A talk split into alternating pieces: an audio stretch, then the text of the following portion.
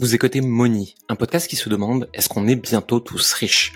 Je m'appelle Jérémy Coleman et avec plus de 15 ans dans le marketing, je m'interroge chaque jour sur des sujets comme l'argent, la vente, le marketing et l'alignement des entrepreneurs.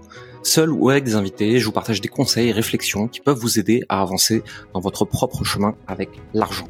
Le reste du temps, je suis le fondateur de Coleman Publishing, une entreprise d'accompagnement qui aide les indépendants à développer une activité alignée et devenir plus libre heureux. C'est parti pour l'épisode du jour et surtout n'oubliez pas que nous ne sommes pas conseillers en investissement et que nous ne partageons que nos propres expériences d'entrepreneurs. À tout de suite. Il y a beaucoup de gens qui viennent du coaching, consulting, formation, qui essaient d'aller sur du SaaS, Ouais. parce qu'on a vu chez les Américains ce que ça peut donner avec Alex Becker qui a, Ouais, qui a valorisé Heroes comme un ouf et qui est sorti avec un exit pas possible. Sam Ovens qui a fait le move, il a lâché Ouais, tous School. ses masterminds pour avoir School. Iman Euh, Gadzil en ce moment. Iman Gadzi, Scott Oldford aux États-unis. Yomi en ce moment en réalité Yomi. avec, avec ce qu'il fait. Ouais, ouais, il y en a plein. Et pour autant, j'ai l'impression que c'est pas si simple en fait. Ah mais c'est pas simple du tout. C'est pour moi euh, si je devais démarrer dans le business ou quoi, genre jamais je ferais un SaaS. Ouais, voilà. Genre moi pour moi les SaaS en fait c'est la ligue des champions euh, des business tu vois. Ouais. Genre c'est vraiment faut être vraiment excellent et c'est très très dur.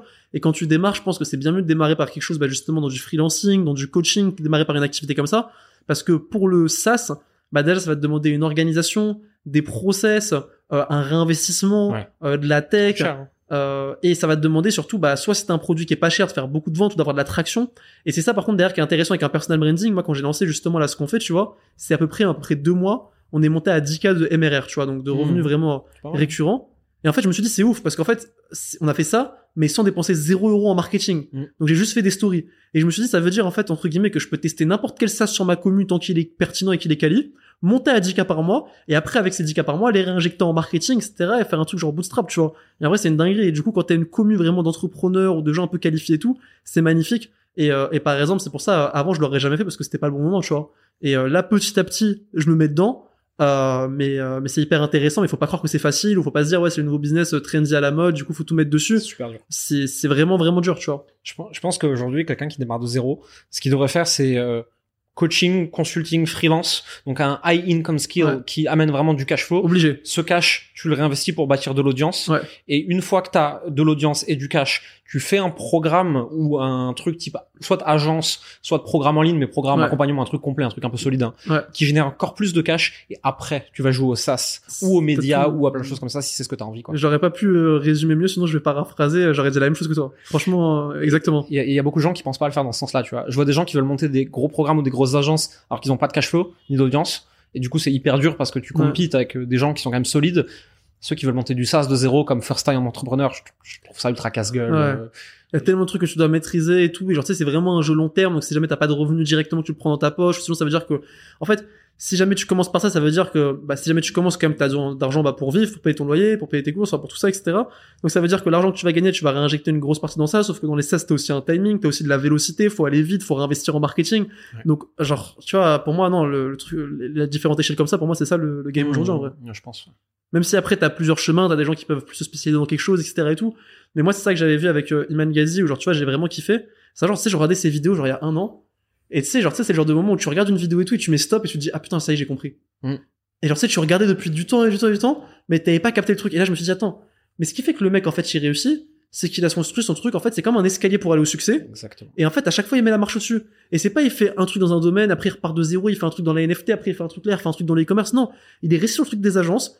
Il a fait son agence, il a documenté, il a fait une formation sur comment j'ai fait mon agence, il a fait un mastermind sur vous avez des agences et vous faites de l'argent, on vous aider à faire plus d'argent. Et après, derrière, il a fait un SaaS pour ces agences-là. Et du coup, il a un écosystème et dès en fait qu'il crée quelque chose, ben, il repart en fait de la marche où il était avant. Et il a juste à à celle d'après. Alors que toi, quand tu commences et que tu veux par exemple aller à du SaaS ou quoi, que t'as pas de commu et tout, bah, c'est comme si, euh, je sais pas, tu voulais aller à la marche 10 et faire un grand écart pour y aller, mais ça marche pas, je te casse la gueule.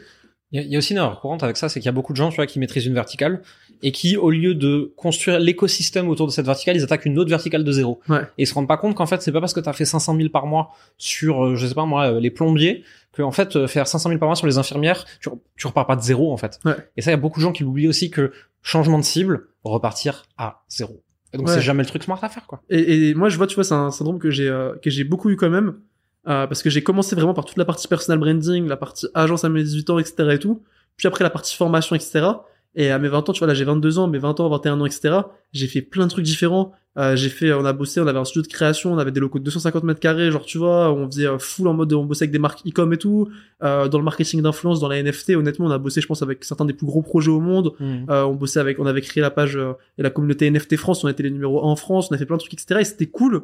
Mais à la fin, en fait, tout ça, c'est des trucs qui ont été construits, qui n'ont pas rapporté grand chose parce qu'à la fin, tu gagnes, mais tu repères, tu construis pas, l'argent il repart, tu vois. Et en fait, je me suis rendu compte qu'à un moment donné, faut arrêter. Faut, c'est bien de tester plein de choses parce que sur ça, tu veux pas vraiment savoir ce que tu kiffes vraiment et savoir ce que tu veux pas et ce que tu veux.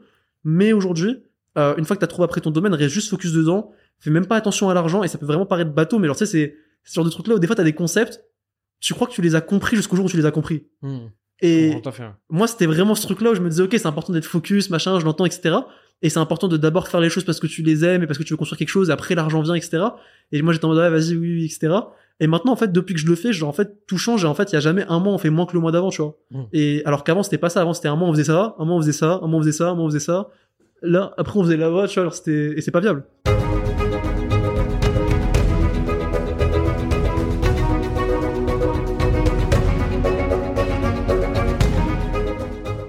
Merci d'avoir écouté Moni.